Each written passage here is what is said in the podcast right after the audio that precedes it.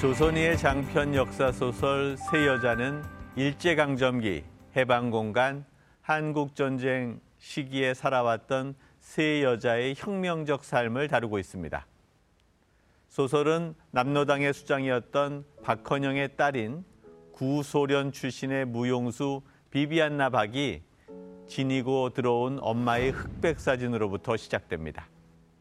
식민지하 경성의 청계천에 발을 담그고 있는 세 명의 단발머리 시녀성.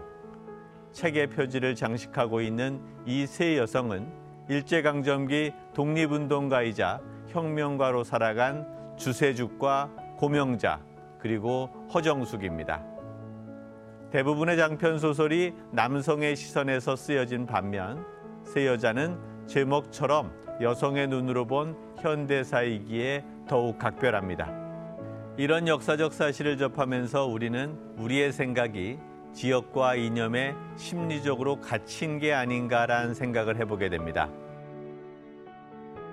작가는 섬세하면서도 군더더기 없는 묘사를 통해 의지가 강한 허정숙이나 감성적인 고명자, 비운의 주세죽을 잘 표현하고 있습니다. 이들은 어느 남자의 여인으로서가 아니라 여성으로서의 삶을 스스로 열고 각각 평양과 경성 그리고 시베리아에서 외롭게 죽어갑니다. 조선희 작가는 20세기의 봄을 경성에서 맞이한 세 여인의 삶의 궤적을 쫓으면서 질곡의 현대사에서 삶을 이어간 여성들이 있었음을 역사 속에서 재조명하고자 합니다.